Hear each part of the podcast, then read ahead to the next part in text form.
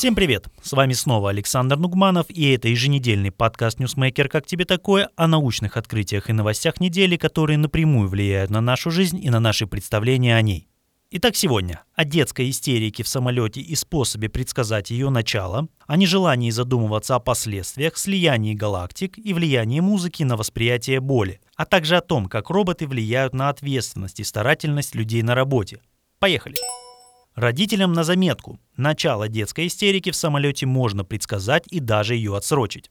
Доктор наук Том Кроуфорд из Оксфордского университета вывел формулу, которая позволяет предсказать время, через сколько минут с начала полета у ребенка случится тантрум. Так называется внезапная вспышка гнева и раздражения. Он проанализировал поведение детей в самолете и вывел четыре основных причины тантрумов.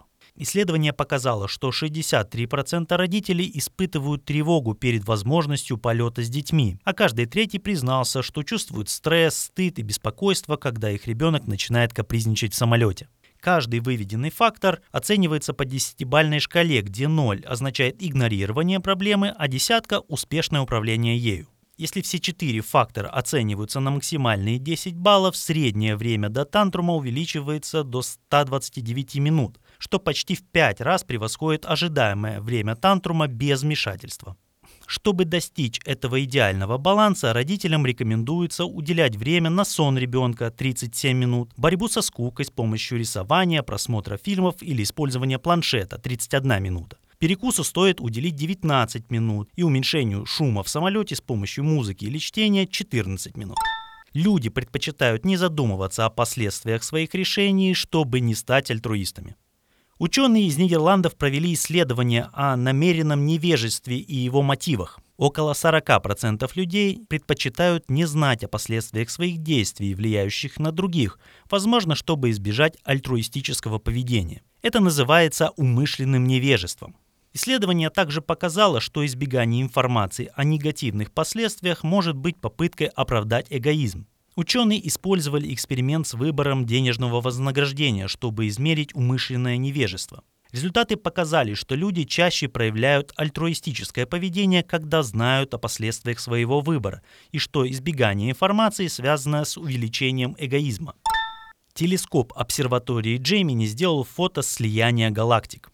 Телескоп Джемини-Юг сфотографировал галактику, которая пережила слияние около миллиарда лет назад – Галактика необычной формы находится в 90 миллионах световых лет от Млечного Пути.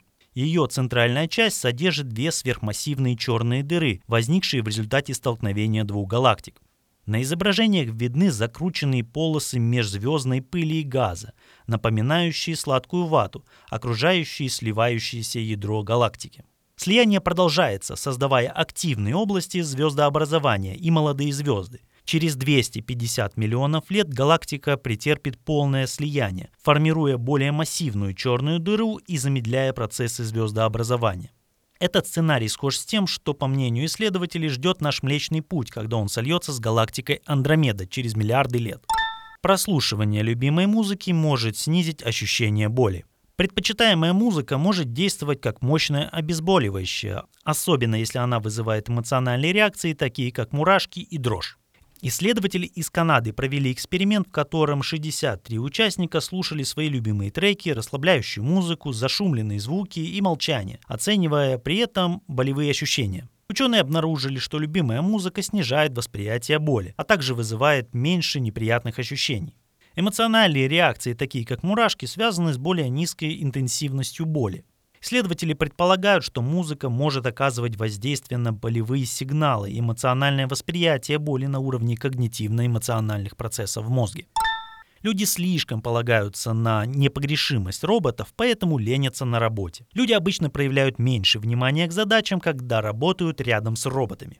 Исследование, проведенное в Техническом университете Берлина, выявило, что люди чаще применяют более пассивный подход к задачам, когда они работают вместе с роботами, рассматривая их как часть своей команды.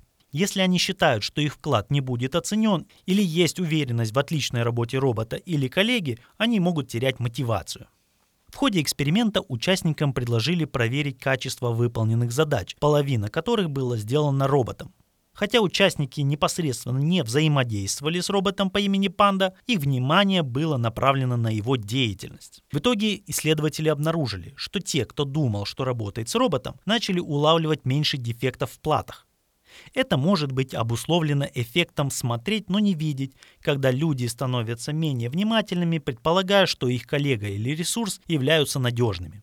Участники эксперимента считали, что они уделяют задачам равное внимание, но исследователи считают, что подсознательно они начали предполагать, что панда успешно обнаруживает дефекты. На этом на сегодня все. Не забывайте подписываться на подкаст «Как тебе такое» в Google подкастах, Кастбоксе и в Apple подкастах, а также в YouTube и Яндекс Музыке. До следующей недели.